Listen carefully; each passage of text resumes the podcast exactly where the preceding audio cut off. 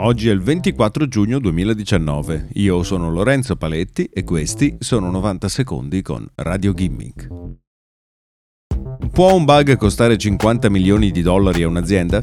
Sì, se l'azienda è la catena di centri commerciali americana Target, che alcuni giorni fa ha avuto un malfunzionamento ai registratori di cassa che ha bloccato l'uscita dei clienti dai negozi per due ore. I dati corretti sul danno economico saranno resi pubblici solo al prossimo incontro per la presentazione dei risultati trimestrali, ma un analista ha stimato che il blocco sarebbe potuto costare 50 milioni di dollari all'azienda che ha un fatturato annuo di circa 18 miliardi. Il problema delle casse, imputabile al produttore NCR Corp, ha reso impossibile pagare con carte alla cassa.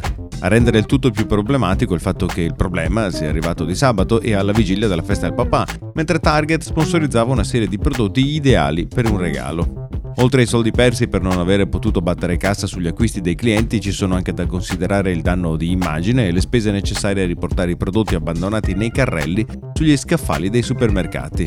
Non è la prima volta che Target si trova al centro di un caso informatico. Nel 2013 l'azienda era stata presa di mira da un gruppo di hacker che aveva avuto accesso al database di Target contenente i dati personali di 41 milioni di utenti.